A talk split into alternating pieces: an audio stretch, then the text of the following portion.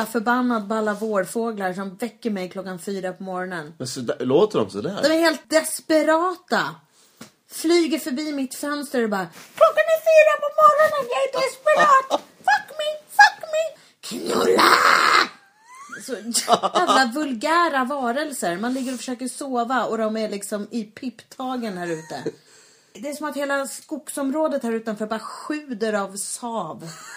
De, de försöker locka till sig olika partners och olika läten liksom. Pittelipitt, pittelipitt, släppa, mörta! Jag blir galen. De, det ju... Nej, det säger de inte. Ja, men det är som att Då de- skulle det inte bli någon Jag, fortplantning. jag ser de där fåglarna. Förut har jag gillat fåglar. Nu tittar jag på dem och tycker bara vulgära snuskhumrar. Ja, ursäkta den här Ja, tråkiga där- början. Jag, jag, vi måste hälsa välkomna. Ja, det måste vi definitivt göra.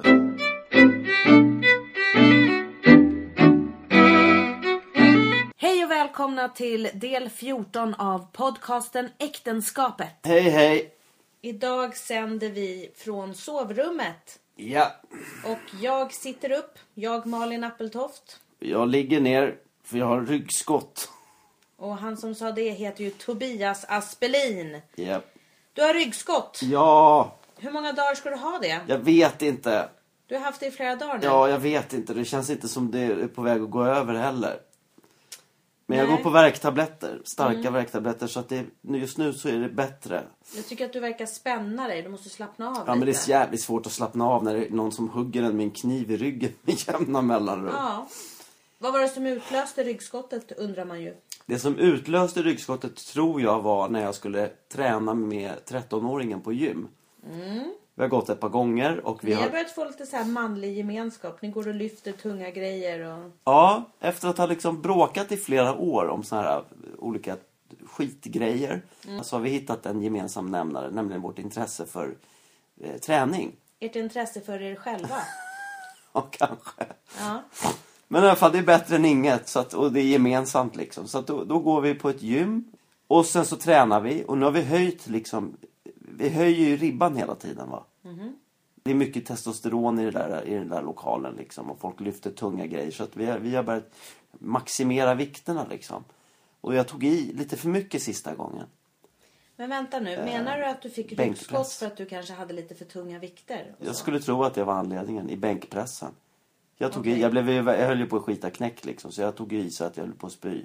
Ja. Och, sen så efter, och sen så hade jag svårt att sätta på mig skorna. Det var första tecknet. Okej. Jag ville gå därifrån. Ja. Att då, då gjorde det ont i ryggen. Då redan kände jag av det liksom. Först. Sen märkte jag nästa morgon att det var svårt att komma ur sängen. Ja. Och sen har det liksom bara visat sig på alla möjliga sätt. Ryggen är ju en väldigt användbar kroppsdel.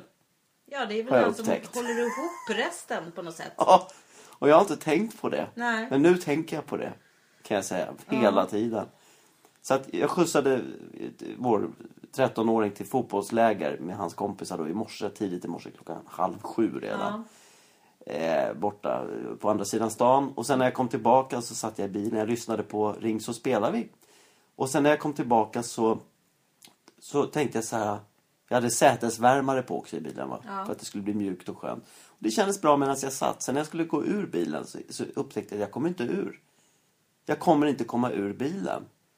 Vad- När du skjutsade dem till lägret, satt du kvar i bilen då och bara lät dem gå ur? Ja, ja, jag kunde inte gå ut. Nähä, Eller jag tänkte jag ska inte ens riskera att gå ut. Nej. Utan jag, jag, jag värmer upp ryggen här med den här motorvärmaren, Men det gick sätesvärmaren. bra att sitta och köra. Vänstersvängar har aldrig gjort så ont. Och jag vet inte vad det var, någonting med centrifugalkraften. Det händer ju något när man svänger en bil, att kraften åker åt andra. Och det är någonting sitter ju i ryggen liksom, på ena sidan tror jag. Ja. Och det blev jag varse när jag gjorde vänstersvängar. Ja. Då skrek jag faktiskt. Hur lät du då? I bi- Ah! Så. Ja, okej. Hur Ja. reagerade sonen? Nej, jag höll igen när de satt i bilen. Okej, På hemvägen kunde jag släppa ut smärtan så att säga. Ja. Ja, så att, ja, nej det var ingen kul faktiskt. Och då tänkte jag så här, ska jag, ska jag ringa upp till dig och be att du kommer ut och hjälper mig ur bilen? Eller, det kändes så förnedrande. Ja. Så jag, jag, jag, gjorde, jag rullade liksom ut och kom ut på huk på parkeringen. Och liksom, en långsam, det var som att se mänsklighetens evolution sådär. Hur man går från krypande till upprätt. Det Den var- resan Det var gjorde som jag. en hälsning från Big Bang. Ja, Ett ungefär. från Big Bang. Ja. Jag började som någon slags, eh, vad heter det, inte lutfisk. En, eh, Amöba. En, en encellig eh, organism. Ja, utanför bildörren. Och sen så kom jag upp och sen så blev jag någon slags man på sjätte våningen här. Eh, Så du har ju haft ont här nu i några dagar. Ja. Och jag har ju gett dig värktabletter och lite sånt där har jag ju matat dig med. Ja.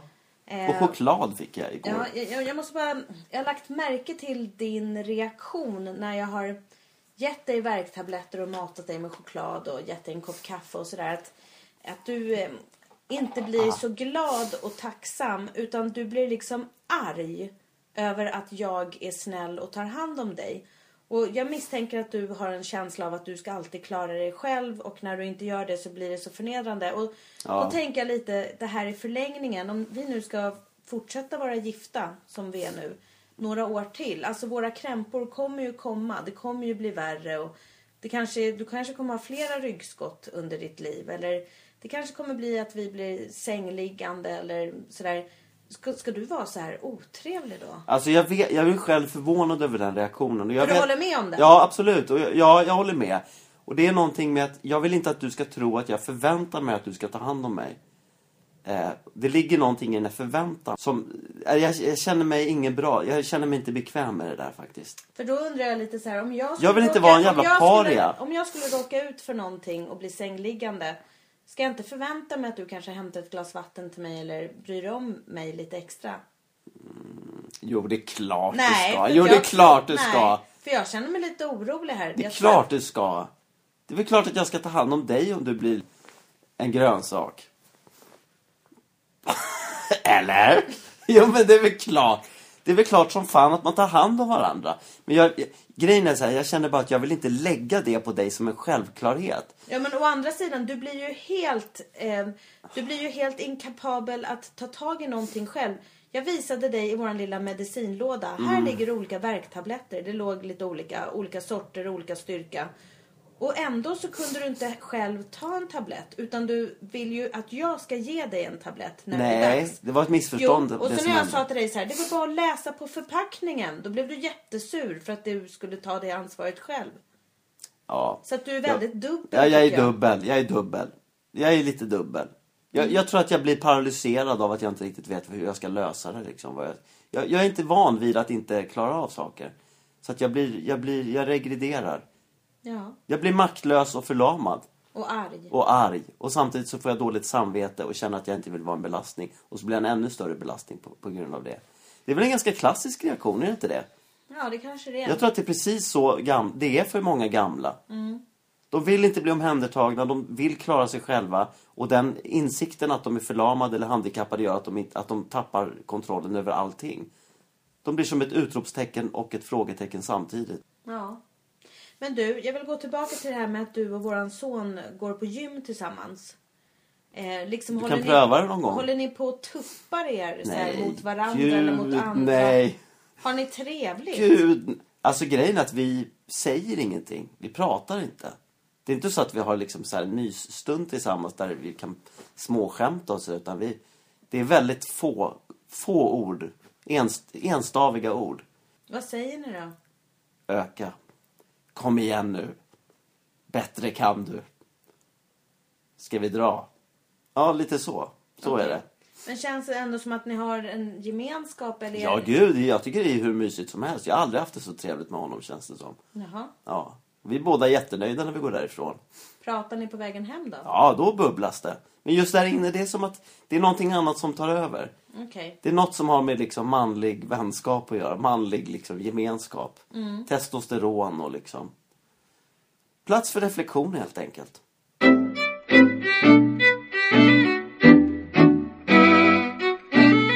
Det här med manligt och kvinnligt. Det har ju varit väldigt mycket snack om manlig vänskap på TV. Ja, just det. Och just folk det. börjar bli rätt trötta på alla de här manliga vänskapsförhållandena som man ska titta på i nöjesprogram och i tv-serier. Och vi håller ju på att titta på True Detective just nu. Ja, just det. Och jag känner mig redan mätt på det. Ja. Att jag är så trött på att se de två och att kvinnorna man får se är liksom nakna och dödade och har horn på huvudet. Då Ja. känner jag bara så här, nej men jag, jag är trött på det här nu. Ja. Faktiskt. Vad, men vad, vad handlar det om? Att kvinnor aldrig får chansen att liksom visa upp sig. Och när kvinnor tar plats och skrattar och har roligt, då avfärdas det som att det är trams och fnitter. Mm. Medan killar, när killar fnissar, då ska det vara ett allmänintresse. Mm. Jag tror att jag och min kompis Sara, vi skulle fan göra succé till. Vi har en gammal idé om att vi ska ha en talkshow. Ja. Och där vi ska faktiskt bejaka manligheten i oss själva. Och, eller rättare sagt inte hålla på och försöka vara kvinnligare än vad man är. Vi vill gärna ha ett program där vi sitter med benskydd och intervjuar folk. Men är det okvinnligt? Ja, benskydd tror jag traditionellt sett är ganska okvinnligt. Ja. Och jag vet inte, det är hela vår programidé. Vi ska, ha, vi ska ha intressanta ämnen. Men det är just det där med att vi ska sitta i grabbiga positioner och ha benskydd och snacka med Men ska folk. ni ha ingenting på benen? Ska ni ha fotbollsstrumpor eller vad ska ni ha för ja, övrigt? kanske. Liksom? Dobbskor kanske. Ja. Benskydd. Sen tror inte jag att vi är så snygga i shorts längre. Vi kanske måste ha lite längre, större shorts. Annars kan fast, det nog bli fast lite... varför? Varför? Ja, men jag vill inte bjuda för, på för mycket. Nej, nej, okej. Lite får man Ja, hålla nej, men jag tycker det låter som en bra programidé. Ja. Jaha. Men innehåll då, sådär, och gäster? Det Ja, spelar ingen roll? spännande eller? gäster, spännande ämnen, spännande innehåll. Men bara själva approachen, benskydd. Ja. Ja, fan kör. Mm.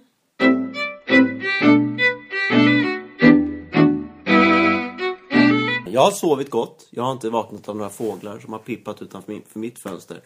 Okej. Eh, Men, eh, nej, men jag, har, så här- jag har speluppehåll nu från Malmö, från Ja, teatern. du är hemma och lever lite familjeliv och då blir du deprimerad. Nej, det gör jag inte alls. Jag, jag tycker det är skitmysigt att vara på en fotbollsplan fem dagar i rad. Och skjutsa stå, tre personer Ja, och stå och frysa. Det känns att, nej, men jag, jag känner att jag gör något meningsfullt då. Så det är inte det. Utan det som, det som jag tycker är lite jobbigt är att jag har den här lilla eh, grejen som flåsar mig i nacken hela tiden när, när ett jobb är på väg att ta slut. När, en anställd, när, när ett kontrakt på en teater är på väg att ta slut så börjar flåsandet igen. Mm. Den här frilanssituationen som jag borde ha vant mig vid nu när jag är 45. Jag har ju levt så här i 20 år. Jag borde vara van, men jag är inte det. Du har jobbångest alltså? Ja, det är någon slags blandning av jobbångest och... och eh, jag träffar kompisar nu då. Jag passar på här i Stockholm och så här som är lite i samma situation. Och som har gått på kanske så lite olika casting för tv och film och sådär. Och det finns något så jävla... Det finns något jävligt absurt med att vara kulturarbetare idag, tycker jag. Det känns som att man idag som skådespelare ska vara, ha en jävligt snygg profil upplagd på sociala medier. Och så kollar man på olika tv-serier att folk är så jävla vältränade. Och det känns som att det är det man ska göra. Inte fördjupa sig i, i, i frågor eller samhällsfrågor. Drama, du vet, saker, alltså berättelser som handlar om människor. Utan man ska slimma sin kropp och man ska vara jävligt snygg och man ska liksom ha jävligt snygga, checka kläder på sig. Och man ska uppdatera sin CV med olika fräcka och snygga typsnitt liksom. Och jag är så, för det första är jag så jävla dålig på det. Och för det andra så undrar jag om det verkligen, är det verkligen det vi ska göra? Det finns någonting kon, jävligt kontraproduktivt i hur man, hur man använder sin tid helt enkelt. Om den största delen av ens tid går åt till att liksom försöka ljuga om sitt yttre. Och det där tar lite knäcken på mig. För jag ser liksom alla mina, mina kamrater där ute på, i verkligheten eh, ägna sig åt det här. Och det känns som att det har blivit en så naturlig del av ens, av ens jag och tillvaro. Men det är och ändå, identitet. ganska, det är ju ändå Och det- ganska nytt. För, för, för bara tio år sedan så hade ju inte skådespelare showreels på nätet. Det är någonting som har kommit liksom. Ja, det är någonting ganska nytt. Och de här hems och hemsidorna och uppdateringar och liksom... Och det här med LinkedIn till exempel. Jag, jag är också med i den här jävla skiten. LinkedIn och det var branched out och det ska, det ska nät... Det finns det här magiska ordet att nätverka. Ja. Som är sån jävla... Det är sånt jävla påfund faktiskt. Men jag undrar vad LinkedIn är. Är det någon på allvar som liksom är med i det där på allvar? Alltså jag tycker det verkar jag har ingen aning. stor- Och jag vet inte vilka, hur många det är som är med. Jo, men, alltså, men de flesta alla. Nästan alla är med, men det verkar vara någon så här, typ som mina vänner, en sån här liten kompis, eh, typ som Facebook fast utan något innehåll. Och folk är inne och uppdaterar sina CVs. Ja, och varför är det på engelska? Men så plötsligt kommer det upp så här, nu har din kompis lagt till att hon också är en manager. Gå in och gratulera. Vad, vad är det där LinkedIn? Vet du vad, mina, vet du vad det står på mina kompisar? Mina frilansarkompisar, skådisarna. Nej. Då, då står det så här. Eh, bla bla bla is now freelance at theater and eh, television. Och då är det bara liksom att man har lagt upp en ny status, att man fortfarande är arbetslös och frilansar liksom. Istället för att skriva att "Ja, just nu har jag tyvärr inget jobb, liksom, anställ mig. Så Right now, between jobs. Och då ska man gå in, congrats. Congrats kan man säga då. Ja, Ja. Jag vet inte, det är sån pseudovärld. Och, sen, så och sen ska alla hålla på och liksom polera på sitt varumärke och du blir dina val. Mm. Till slut är det liksom, vad finns kvar egentligen? Finns det någon som är på en, eller på en teater då och eh, jobbar och liksom fördjupar sig och går från roll till roll och blir är trygg på sin arbetsplats och kan förkovra sig och bli bättre och bättre. Istället är det ju bara en hets. Ja, ja, men den här hetsen En tjänar ju... hets. Alla teatrar tjänar ju på den här hetsen på, på kort sikt. Mm. Därför att de, spar, de drar ju ner alla årsverken, de drar ner alla fasta anställningar. Så är det några som får göra alla roller. Sen så ska folk... Och alla vet ju, de, alla står ju och knackar dörr liksom. För de vet att det är hundra där ute som är LinkedIn freelance. Som bara väntar på att få den där fyra månaders, Mm. fyra månaders anställningen. Så att snart, jag menar snart kommer ju Sverigedemokraterna, de vill ha lite gyckel och upptåg i sina valkampanjer. Svenska gyckelupptåg. Ja, de vill ha svenska. Mm. Svenskar vill de ha. Ja. Då kommer, de, du vet, då kommer, kommer det komma ett erbjudande här liksom, om ett två veckors kontrakt med Jimmy Åkesson. Liksom. Och Var, hur ställer man sig då? Jag menar, vi, vi, vi, vi är det. Det är Mephisto. Har du sett filmen Mephisto? Mm. Jag var såg den på, på Teater Giljotin faktiskt. En scenversion. Mm. Som var jävligt tänkvärd faktiskt. Den var väldigt bra. Just vem, vem ska vi jobba för? Vad, står, vad står jag för? Och vad ska jag jobba för? Om det står mellan att få mat på bordet här och ta hem mat till familjen. Eller att börja använda mina tjänster åt vad? Åt vem? Jag tycker vi börjar, vi börjar hamna där mer och mer. Innan var det reklamfilm. Nu vet alla att reklamfilm är helt okej. Man, gör det för, si- man gör det för pengarna. Det spelar ingen roll. Lena Endre läser in rösten till den här eh, Karin Boye va? Som de har blivit stämda för nu, den här bilreklam. Eh, men, men det, ja, du vet. Det börjar tummas och det börjar schackras liksom. Om man ska ha en sån här nätverkssida som handlar om jobb. Då skulle det lika gärna kunna heta kicked in och så är man kicked out när man inte har något. Ja, Och så skulle det kunna hänga ihop med Sverigedemokraterna. fucked off. Om man både arbetslös och inte tillräckligt svensk så är man riktigt kicked out. Mm. Så man jobbar sig in för att få vara med. Man får jobba sig in mot Sveriges gränser med nya gycklar-upptåg. Ja. Men så, så, så är det med mig. Det tänker jag ganska mycket på just nu. Men hur är det att gå på en sån här casting?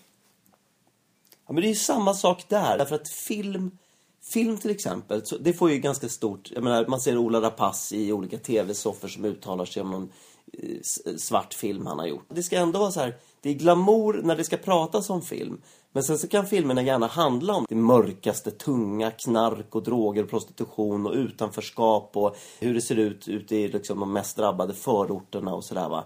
Men det, men det ska ändå presenteras på ett jävligt tjusigt och fint sätt. Men är inte det för att man pratar inte så mycket om innehållet? Det är ju inte Nej, manusförfattaren. det är, man pratar om... Ja, förlåt. Det är ju inte manusförfattaren eller regissören man frågar utan man frågar en skådespelare som man också tycker är lite glamorös och lite spännande. Ja. Så det är ju liksom hen man, man kretsar kring. Ja.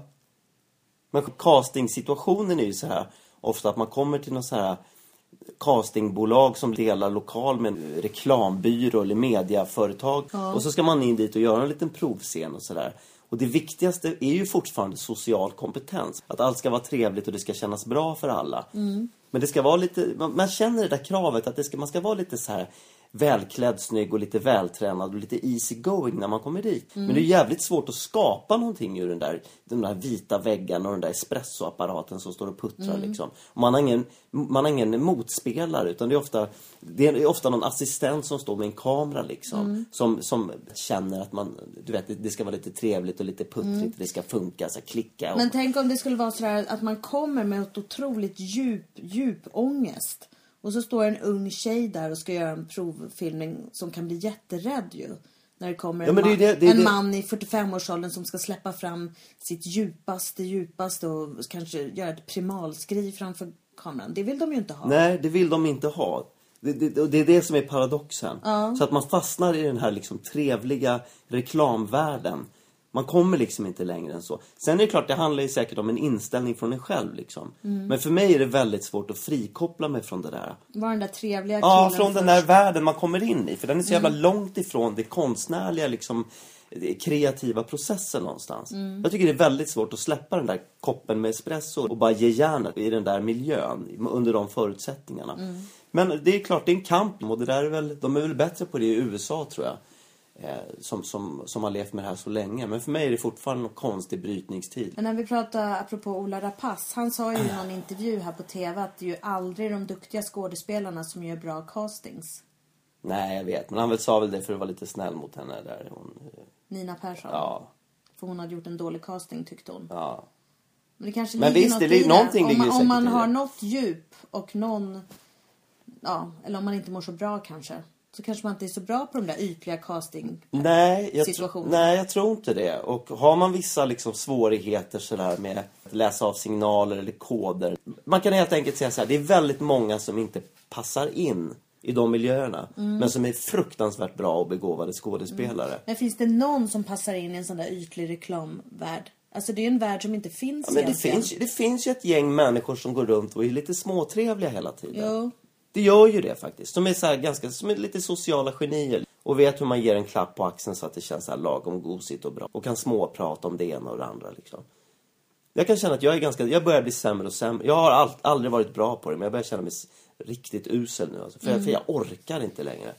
Jag är så jävla trött på det. Men alltså. jag såg en eh, annons häromdagen på eh, Platsbanken. Jag brukar vara inne och kolla lite efter så här, teaterlärare och dramalärare och sådär. Ja.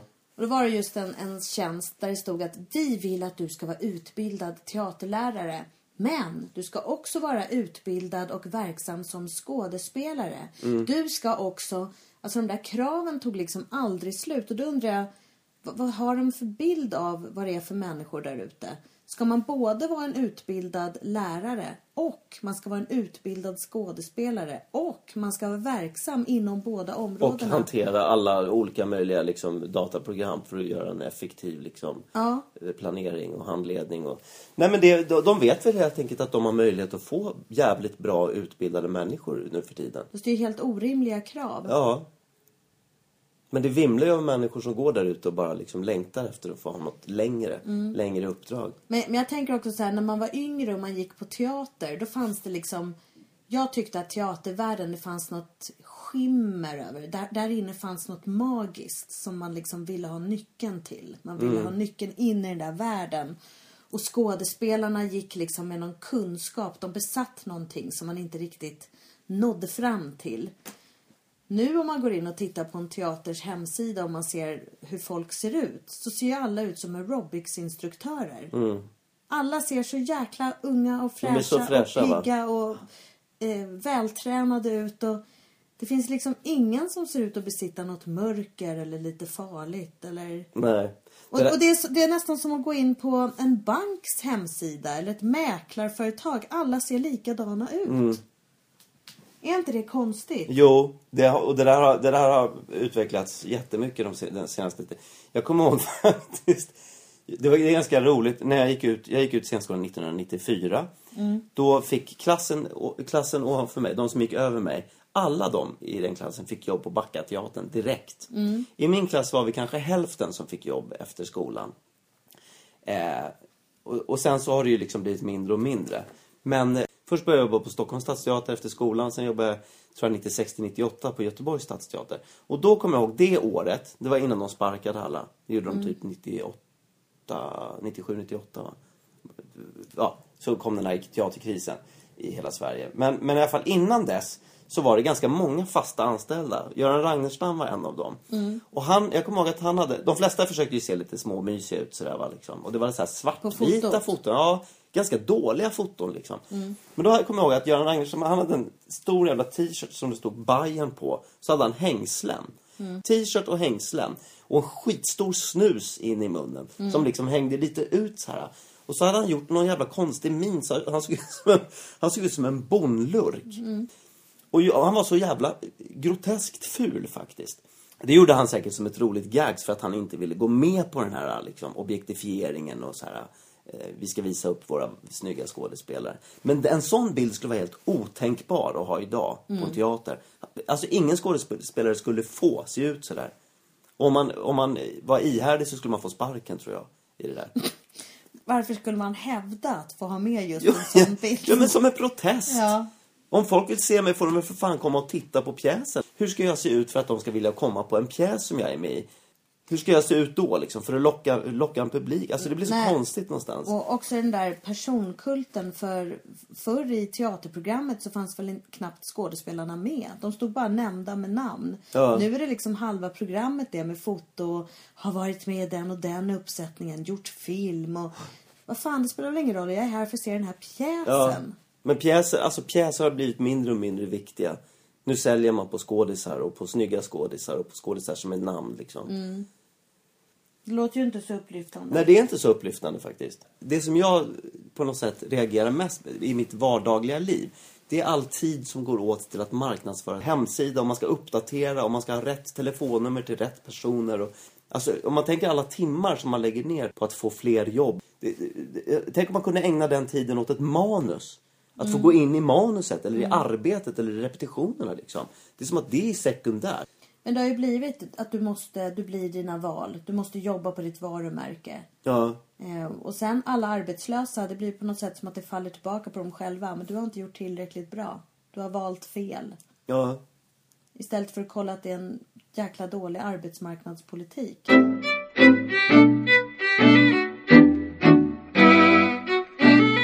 Du, Ja. det var ju sportlov nyligen. Japp. Och du var ju så himla nöjd och tyckte att det var så bra att vi delade upp oss den här, Ja, det jag här tycker det var, sportlovet. ja, fantastiskt. Äntligen, känner jag. Du skulle ju jobba under sportlovet så att du kunde ju inte hänga med och åka skidor. Nej. Så att jag och de två yngsta åkte upp till fjällen. Ja. Och du och 13-åringen var i Malmö och Ja. i Stockholm. Han hängde med mig till jobbet och eh, bodde med mig i Malmö. Sen var vi lediga några dagar också. Men det var jättetrevligt faktiskt. Eh, och jag upptäckte till min förvåning att eh, lägenheten då, min arbetslägenhet där i Malmö, den eh, bara sunkade ihop. Det såg ut ungefär som det gör i hans rum. Okej, blev du förvånad över det? Jag blev lite förvånad att jag inte kunde...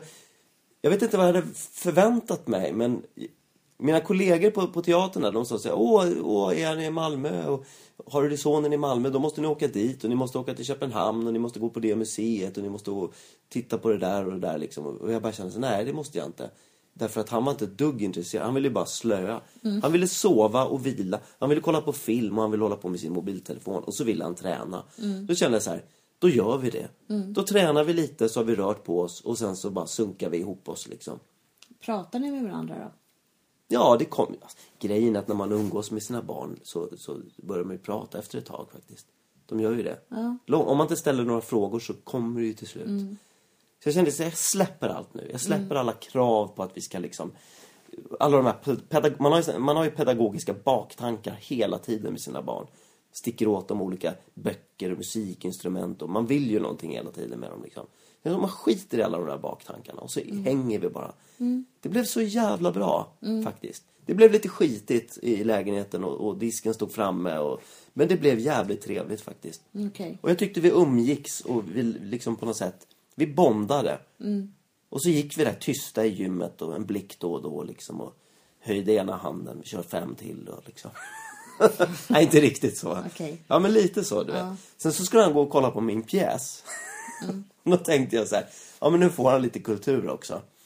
Så frågade jag honom efteråt, vad tyckte du? Ingen aning, jag sov hela tiden. Ja. och då kände jag, ja men okej liksom. Det är väl okej. Men han var väl Fine. helt slut. Han kanske behövde Han var sova. trött, ja. Men det låter ju som att du har haft ett jättesoft sportlov. Jag är ju helt slut fortfarande av att ha varit med våra två yngsta. Och tåg med dem upp till Jämtland och träffat min pappa och golden retrievern där uppe. Och kämpat varenda dag för att få dem att komma ut i skidspåret. Och kämpat varenda dag för att få dem att hålla sams. Och hålla min pappa på gott humör. Och hunden. Men varför måste du, varför måste du vara ansvarig för det? Nej, det blev som att jag blev en reseledare som skulle hålla alla på gott Jag humör. kunde du inte bara släppt allt då? Struntat i att åka skidor? Nej. Bara hängt med ungarna liksom och... Kontentan av de där dagarna uppe i fjällen, det var ju att vår yngsta sjuåring nu, att hans nya favoritfilm är Robin Hood med Kevin Costner. Ja, det är väl bra. Då har han upptäckt någonting. Mm. Han har upptäckt Kevin Costner. Och Robin Hood.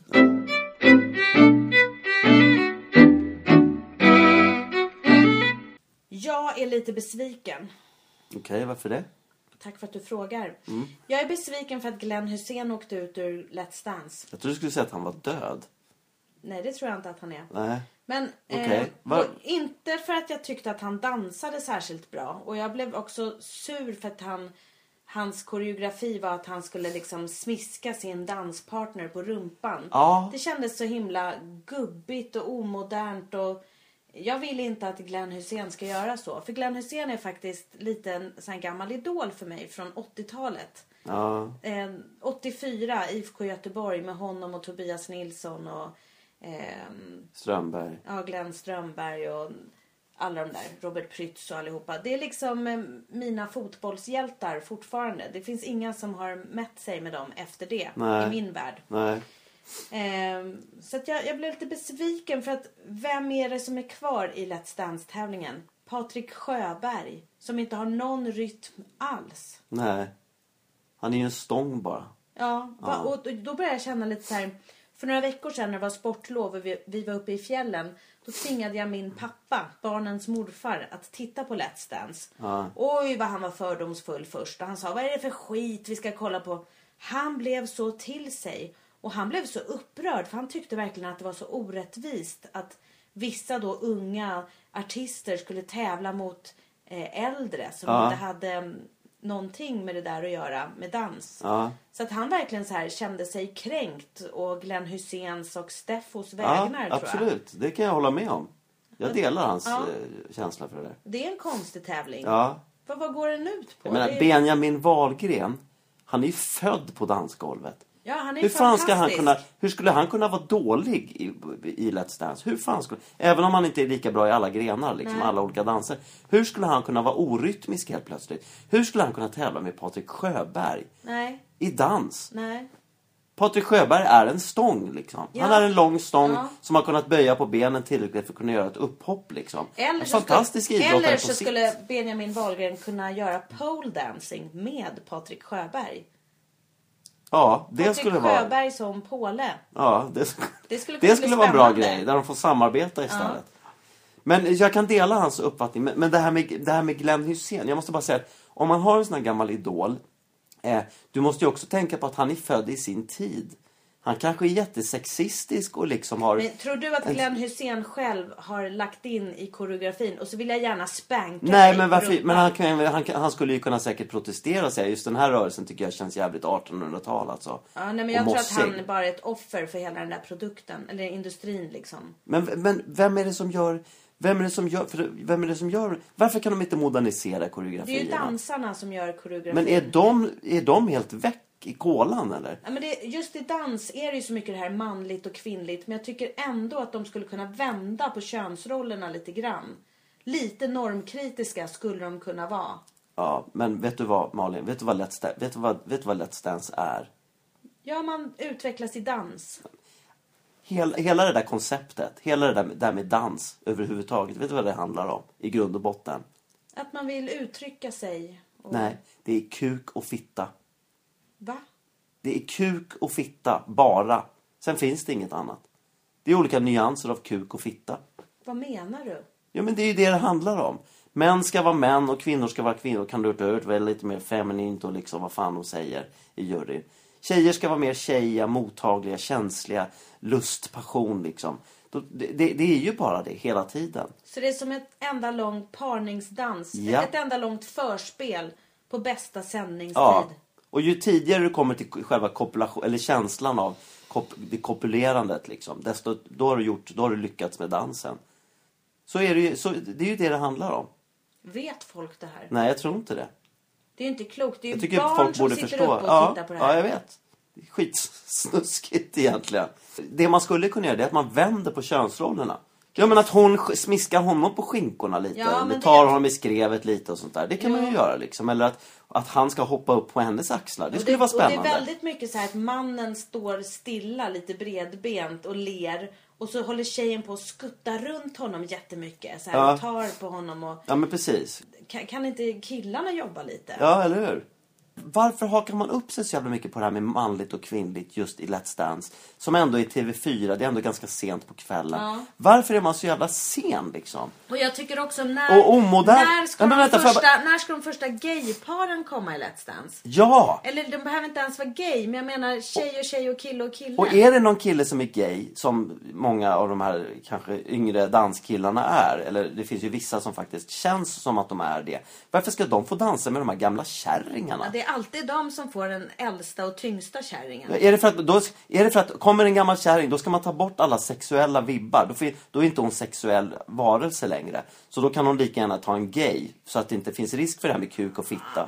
Eller vad då? Jag tycker det är så konstigt. Ja, fast jag tycker också att många av de där unga gaykillarna, det är de som bekräftar den äldre kvinnans kvinnlighet mest och uppmuntrar och liksom får henne att bejaka och våga saker. Ja, men då är han mer som en spegel. Han Ja, är inte ett hot grann. liksom. Varför kan inte en 60-årig eller 70-årig kär, ursäkta språket, Mm. kvinna få en sexuellt aktiv 20-årig manlig dansare som inte är intresserad av andra män? Utan fa- alltså varför inte? Men Kolla jag- på Kerstin men- men Thorvall liksom. så här, Hon hade ju inga problem du, att få unga jag, killar. Då tycker jag nästan så här att de ska få en, en manlig danspartner i sin egen ålder. Och att de utgår från sin ålder och sin generation och gör något av det. Ja, kanske i sådana fall. Det är ju jättesensuellt att se äldre män och kvinnor dansa tango till exempel. Ja, absolut. Det skulle jag gärna titta på. Alla måste inte vara så jävla unga och böjliga i bäckenet. De kan vara lite stela och ändå göra något sensuellt Ja, det. jo. Ja, Jag skulle vilja utveckla Let's Dance koncept. Let's fuck. Nej, nej, nej, men alltså jag skulle vilja att det, dels det, att det är äldre människor med och att man utgår mer från det. Ja. Eh, men också att man kanske har lite mer vågade danspar. Kanske så här brottslingar eller krigsförbrytare eller psykopater. Eller, det skulle vara så himla intressant att se eh, ja, Thomas Quick och Göran Lambert i en rumba. ja. Eller en quick step. Ja.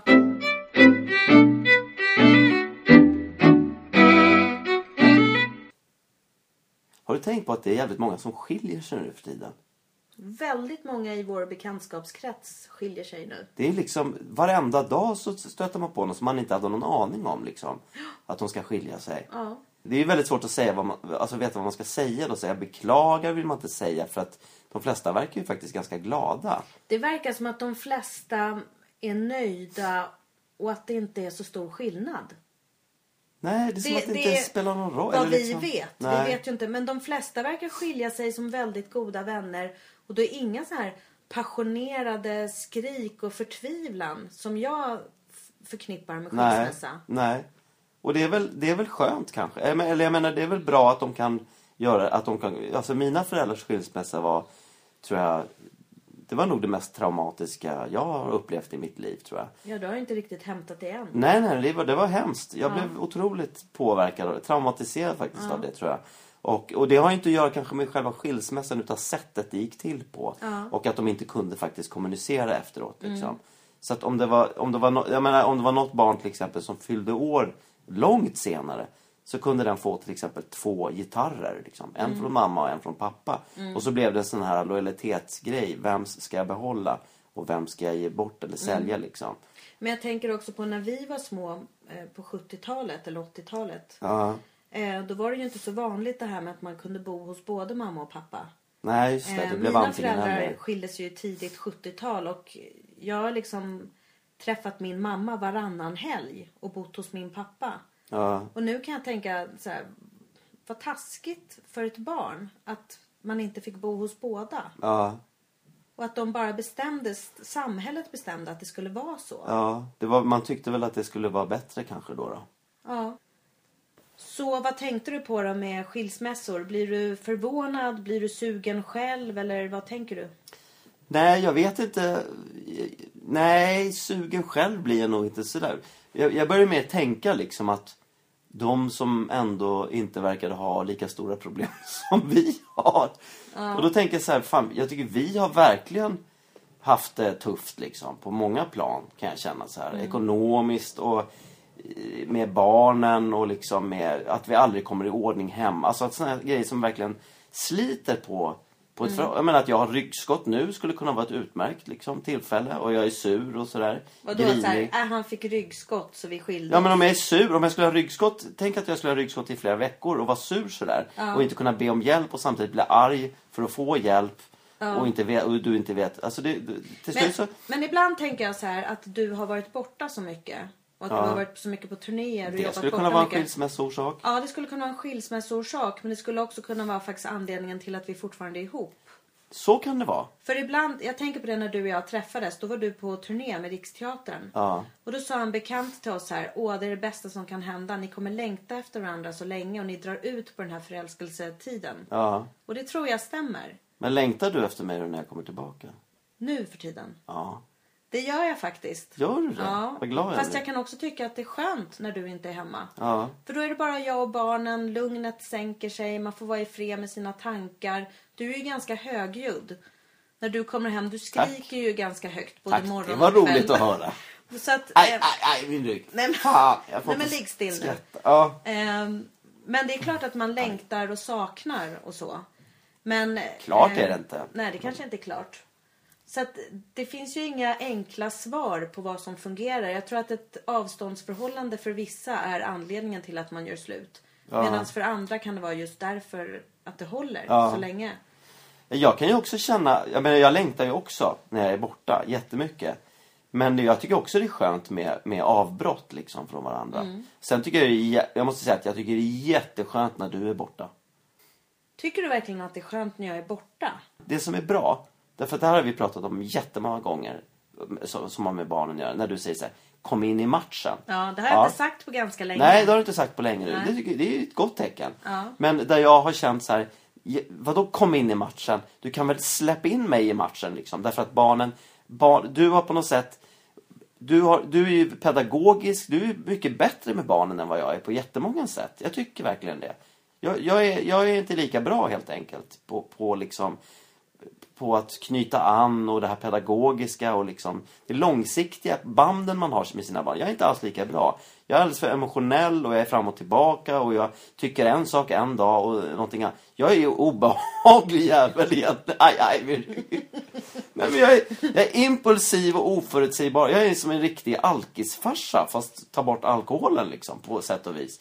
Jag är skadlig.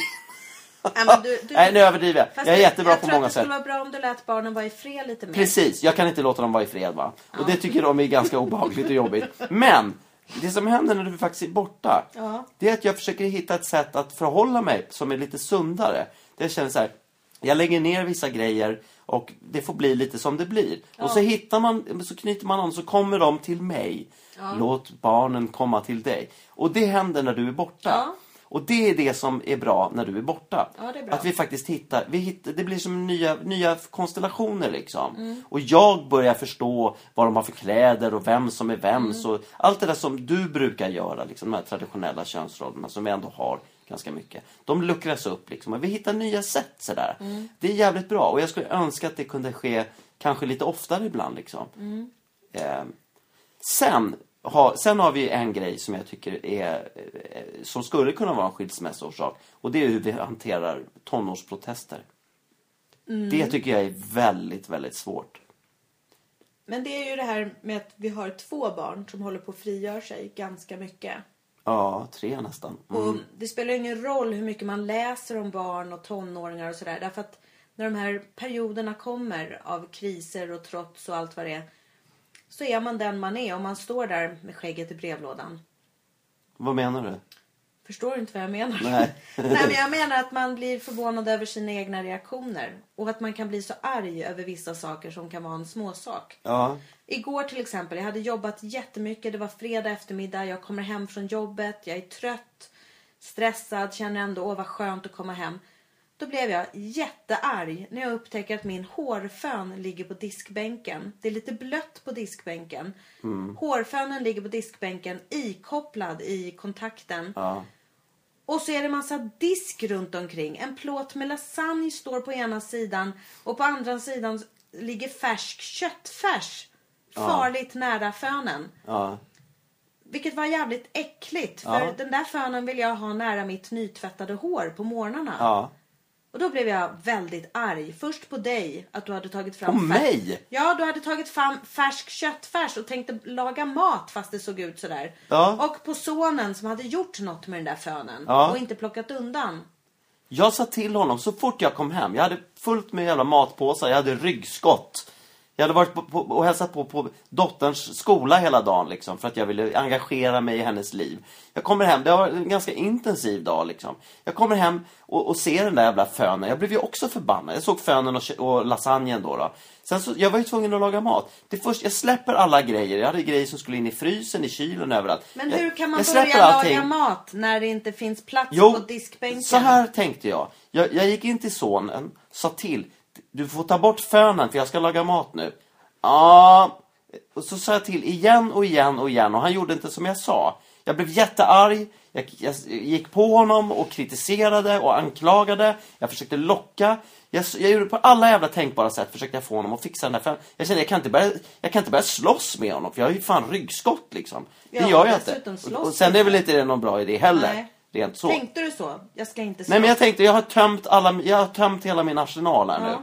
Jag måste laga mat. Så jag började laga mat. Så tänkte jag så här, jag vet inte fan vad jag ska... Och jag vill inte ta bort fönen, för jag vill att han ska göra det själv.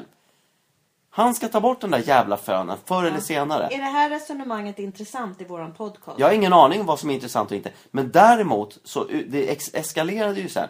Du blev arg på mig. Jag blev arg på honom. Sen blev jag arg på dig för att du blev arg på mig. Och sen så fortsatte det här med att han inte ville packa inför sitt jävla fotbollsläger. Ja. Och det fortsatte. Han gick ju ut på kvällen. Han gick på ungdomsgården istället för att bort, packa. Sen gick han och tog bort fönen. Vet du vad? Då hade jag sagt så här. Om inte du tar bort den innan jag räknar till 10 så får du inga pengar på ditt läger för att Ja. köpa godis för Det när ni är hörde jag. lediga. Jag räknade från 10 neråt. 10, 9, 8, 7. När jag var nere på noll ryckte jag ut kontakten och var på väg bort till fönen. Ja. Då kom han. Och då hörde jag att du sa så här. Nej, nu kom det för sent. Och då sa han, men jag plockar ju ut min disk. Jaha, okej då. Så. Ja, men vad fan skulle jag göra? Ja. Han kom ju för sent till vår deal, eller min deal. Ja. Ah, vad ska man göra då? Men alltså jag känner någonstans här, hur arg ska man bli? Eller jag blev ju jättearg igår. Men man kan ju inte låta den argheten ligga kvar sen och försura resten av tillvaron. Nej, men då kanske du ska tänka så här, äh, en fön i köttfärsen, vad kan det göra? Ja, nej, Om hundra år. Där går min gräns. Jag såg framför mig hur jag skulle komma med röda köttfärsslingor i håret och att folk skulle bara så här, fy fan vad vidrigt. Men vad, okej, men om du ser så här.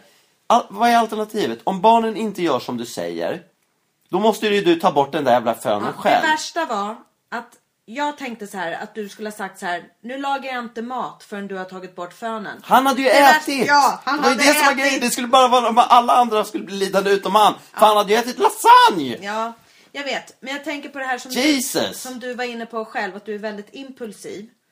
Och det här med eh, om man är sur. Eh, Helena von Zweigbergk skrev ju en, bil, en bok för några år sedan som hette Ur vulkanens mun. Ja, som handlade ha- om surheten. Ja, som handlar så mycket om hur surhet kan förpesta ett förhållande. Ja. Och det där tror jag att många skilsmässor går ut på. Att man lever i sitt egna lilla universum och att man blir sur. Och att man Okej. blir surare och surare och till slut har man ingenting som förenar en längre. Nej, okej. Men grejen är så här. Du, man, man, har ett, man har ju val hela tiden. Vad, vad man, hur man väljer att förhålla sig till saker. Antingen försöker man övervinna saker som man vill förändra. Man förändrar saker så att de blir bättre, så att man kan stå ut med dem. Ja. Eller så accepterar man dem. Ja, jag accepterar inte en fön i köttfärsen. Vad gör du åt saken då? Jag blev arg och sa ta bort fönen. Ja, men vad du gjorde då spelar ingen roll. Va, vad ska du göra när du ser en, fön i köttfärsen nästa gång? Nej men jag vill aldrig mer se en fön i köttfärsen och jag vill att han ska lära sig att nästa gång tar jag undan Ja, fönen. men han, han verkar ju inte bry sig så mycket om vad vi tycker och vill. Nej men jag tror... Jag menar bara, hur ska du förhålla Så här är det. Nej, jag tror inte på belöningar och bestraffningar. Nej, men vad tror jag du på? tror på att man som tonårsförälder ska finnas där med båda fötterna på jorden. Och sen får man bli hur arg och upprörd som helst. Men det måste gå över. Jo, men vad ska du göra med fönen? Vad ska du göra med din egen känsla av fönen i köttfärsen?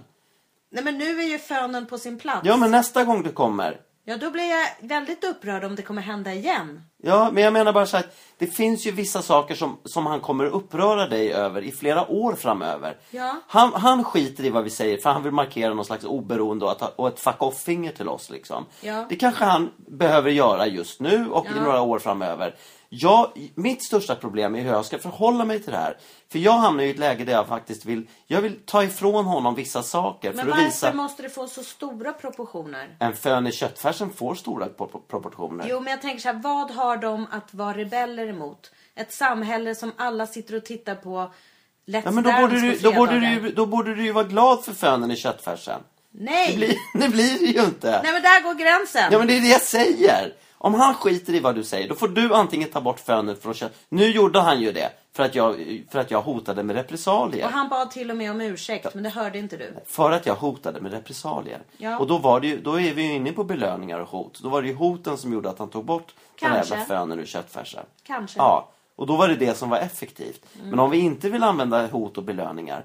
Om man till exempel vill att barnen ska städa eller bara, bara, bara gör, Om man vill att det ska funka helt enkelt. Och det inte gör det. För vet du vad jag är inne på nu? Jag blev ju jättearg på dig.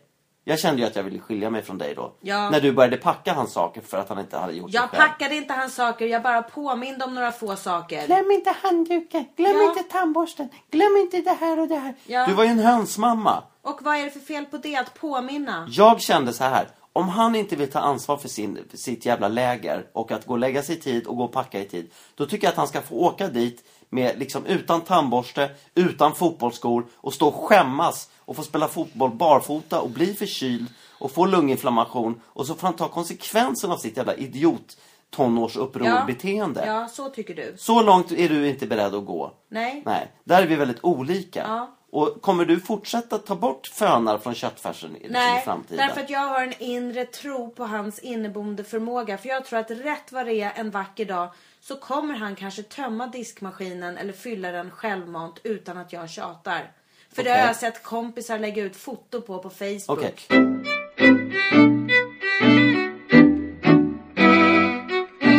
Jag tänker på det här, du beskriver dig själv som väldigt impulsiv.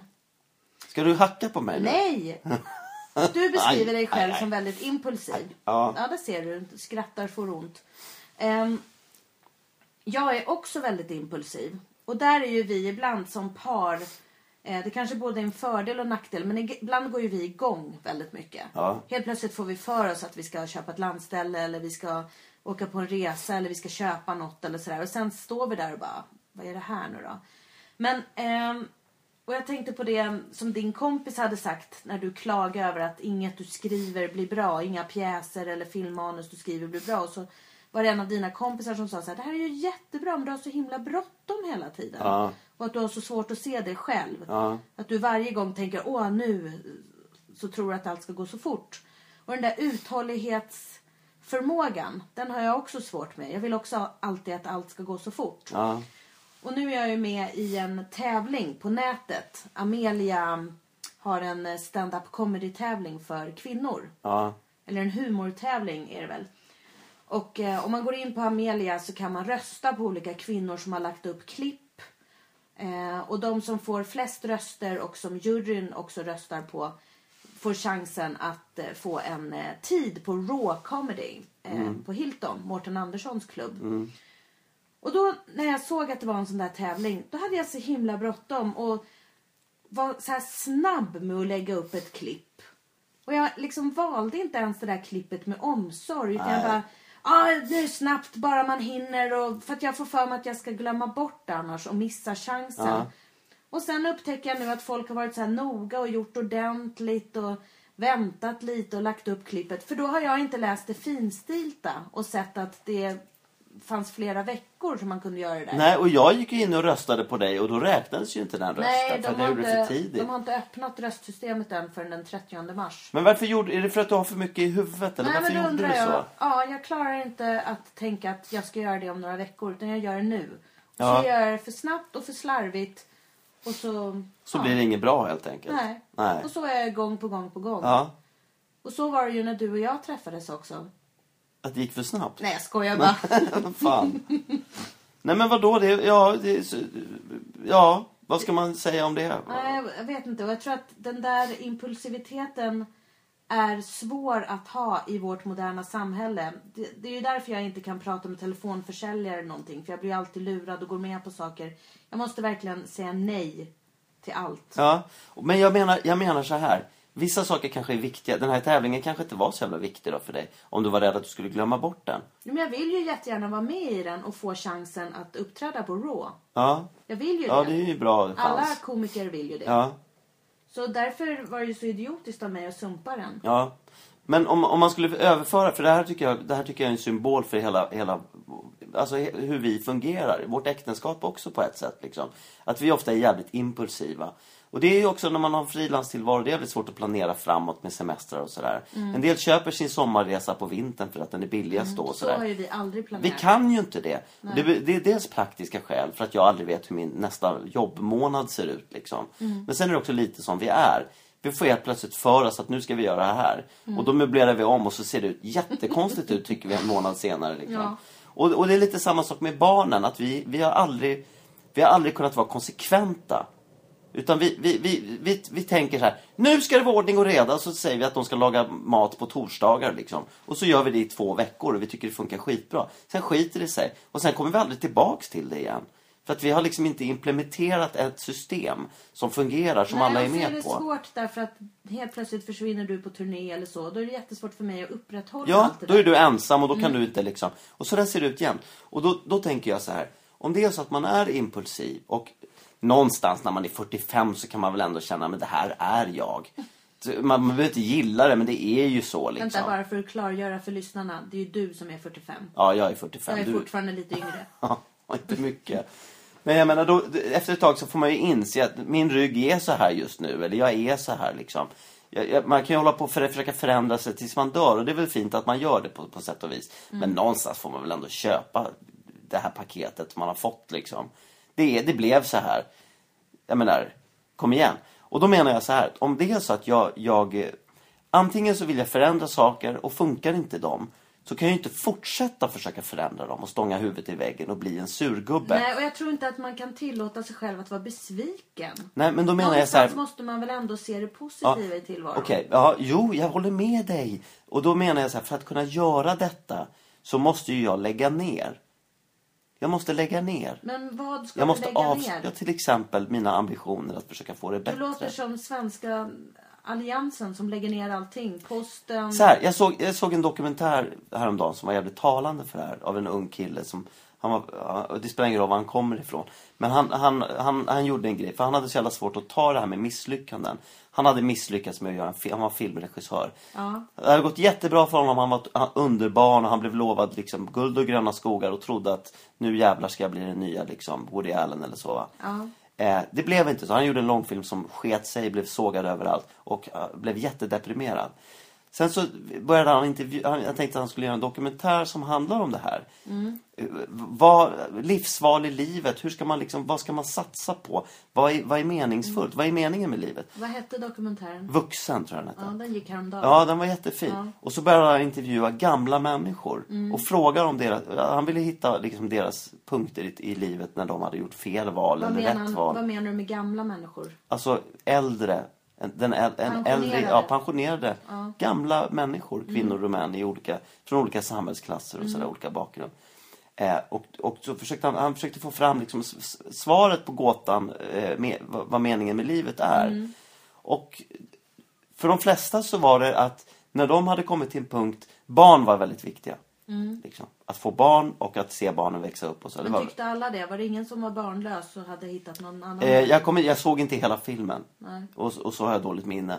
Men för jag, det jag fastnade för, det var att de sa att när de hade lagt ner alla sina ambitioner Ja. med vad livet ska handla om, pengar, hitta den rätte, vara lycklig, allt sånt där. När de hade lagt ner det och konstaterat, så här blev det. Jag kommer inte bli miljonär, jag kommer inte få fler barn, jag kommer inte kunna göra det här och det här. De var tacksamma över att den ena höften fungerade eller att, du vet, det som funkade, hälsa och så, det var de så jävla nöjda med. Och de, de var tillfreds med livet, de var nöjda. Och han kunde inte förstå hur man kan vara nöjd för då slutar man ju sträva. Och, och jag kommer inte riktigt ihåg exakt vad de sa, men min, min tolkning var att när de slutade sträva så blev de nöjda. Och då känner jag så här, om man hela tiden strävar efter att få en familj att fungera på ett sätt som den kanske aldrig kommer att göra. Så kanske man alltid kommer bli sur och bitter och besviken. Och det kommer bara påverka folk negativt, att känna att de inte kan leva upp till ens förväntningar. Och då menar jag för min egen skull, så kanske det bästa skulle vara om jag slutar sträva efter att vi ska ha det på ett visst sätt och lägger ner. Förstår du? Borde man inte sträva efter att hitta någon slags lycka och sen får man kanske försöka anpassa sig? Men den lyckan kanske inte ser ut så. Du, man Nej, kanske... men alltså man kan inte bestämma sig för hur den ska se Nej, ut. då utan kanske man inte ska får- sträva efter den eller? Jo, man kanske ska sträva efter att hitta en lycka utifrån förutsättningarna. Man kanske inte ska sträva efter lycka överhuvudtaget. Man kanske inte ska sträva överhuvudtaget. Nej. Man kanske ska sluta sträva. Men jag kan känna så här, jag kan ju bli väldigt arg och ledsen och besviken men jag blir väldigt snabbt glad igen. Ja. Och ibland kan jag tänka att jag kanske är dum i huvudet som så snabbt blir på gott humör. Det är, fantast- det, är sån, det, är, det, är som, det är som att kunna sova. Det är en fantastisk egenskap som är helt unik. Jo, men och den ska du vara så jo, jävla ibland känns rädd det om. Så här, det skulle vara så lätt för en makthavare att göra mig nöjd. Ja. För jag är väldigt nöjd. Ja. Jag behöver inte så himla mycket. Men, ehm, Det är väl fantastiskt Malin? Ja, men Det är vad väl är det en som unik gör att egenskap. inte du kan vara nöjd? Ja, men jag har, jag, vi, är olika, vi har olika gener. Är det generna som styr om man är nöjd? Ja, det, jag tror att det är jättemycket Men då gener. undrar jag så här, att jag har ju en gen som gör att det är lätt att bli tjock. Då undrar jag om den genen också gör att man lätt blir nöjd. Bara man är mätt. aj, aj. ja, det kanske det är. Grejen är så att, nu ska vi inte prata om det yttre, men om jag skulle vara tjock Ja. så skulle jag bli jättedeprimerad av det. Men har du provat? Du kanske skulle känna Jag har provat, jag har provat och jag blir inte ens tjock. Jag blir bara lite sådär... När jag blir liksom, det kan räcka med att jag lägger på mig två kilo så blir jag helt knäckt. Och jag tänker att jag är helt värdelös och borde dö. Så det är vidrigt att det är så. Men jag kan inte, jag har försökt bli tjock. Och jag, jag mår så dåligt va, så att, så att, så att det funkar inte på mig. Nej. Och jag kan inte heller bli glad så där lätt som du. För att, och det har med kortisol att göra, det har med massa kemiska grejer i, liksom, i kroppen att göra. Så att därför är jag, blir jag sur en gång, då är jag alltid det. Då, då tar det otroligt, det ska, det ska otroligt mycket till för att göra mig på gott humör igen. Ja. Från att jag en gång har blivit sur. För min surhet är ett betongberg. Fast det låter ju nästan som att jag är någon slags utvecklingsstörd organism som är glad bara jag är mätt och får lyssna på musik. Du, om du får en god macka så blir du glad. Ja, Det behöver inte ens vara en jättegod macka, det kan räcka med en macka. ja mackor gör ofta mig glad. Ja, och då menar jag så här, att, tänk vad, vad skönt för dig att en macka kan göra dig glad. Fast det har ju säkert med ett sockerberoende att göra och allt möjligt. Ja, men det spelar väl ingen roll vad det har att I göra med. längden är det ju inte så bra, men Ja, men du, du mår ju inte dåligt av att vara tjock. Nu säger inte jag att du är tjock, men, men du mår ju inte dåligt av det. nej men... Nej. Och då är det väl okej, då får väl du vara det om du vill vara det. Ja, ja, tjock och glad, kexchoklad. Så här, om en, så här, om en macka får dig att bli lycklig. Om så här, att sträva efter lycka för dig, det är att sträva efter en macka. En macka kan man jag uppnå. strävar ju inte efter mackan. Ja, men du tar den ju. Jag strävar Du sträcker dig ju efter den. Jag strävar efter lycka. Och någonstans på vägen så ingår det att dricka en kaffe och äta en macka. Ja, men då menar jag att ditt mål för att uppnå din lycka, den är så jävligt enkel. Nej, men mitt mål är inte mackan. Vad är målet då? Alltså mitt, det som Karin Boye säger, den största dagen är aldrig... Du hatar ju mackfria dagar. Ja, Jag älskar jag mackfria älskar dagar. färden där en macka ingår. Ja, men den Mot färden är ju, mål. men färden är ju väldigt kort. Nej, jag är ständigt på resa. Okej, men vad är mackan då för dig? Du blir ju nöjd. Ett mellanmål på färden. men att vara mätt och nöjd, vad är det för dig då? Vad är det för station i ditt liv? Nej, det är någon slags eh, trygghet och en paus på vägen. Ja, då kan man säga Jag att, samlar kraft. Jag, jag förbereder mig för en hård vinter med svält. ja, men då är dina stationer, dina små mackstationer, när du är mätt och nöjd och glad, de är ju i ditt liv. De är ju som ett pärlband i ditt Äh, liv av så dagar. fattigt är inte mitt liv. Jag gör andra saker också. Ja, jag vet, men det är ju det Jag som... säger att mitt liv består av pauser med mackor. Jag säger, att, jag säger att du är glad på de här olika Men pauserna. då kanske du skulle prova också att slappna av ibland och ta en macka. Fast Så jag blir ju du inte glad av så macka. Mina, min, min lycka består ju... Jag är ju inte mätt och nöjd när jag har fått en macka. Jag blir ju inte nöjd? det. Ja, men det är ju det som är nöjd? problemet. Jag tror ju att jag ska vara nöjd när vissa saker är avklarade eller fixade.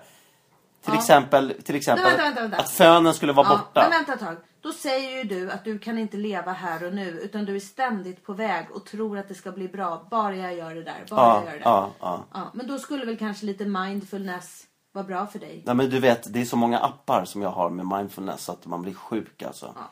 Jag, jag tror att den där dokumentären som vi pratade om, Vuxen, Ja. att den ändå satte fingret på det paradoxala med att vara människa. Att det är inte förrän man blir äldre och man har blivit fulare, rynkigare, lite passé. Det är då man kan vara lycklig för då inser man kanske meningen med livet. Ja, Och får jag säga en sak till? Ja, det är avslutande nu. Ja, det är avslutande.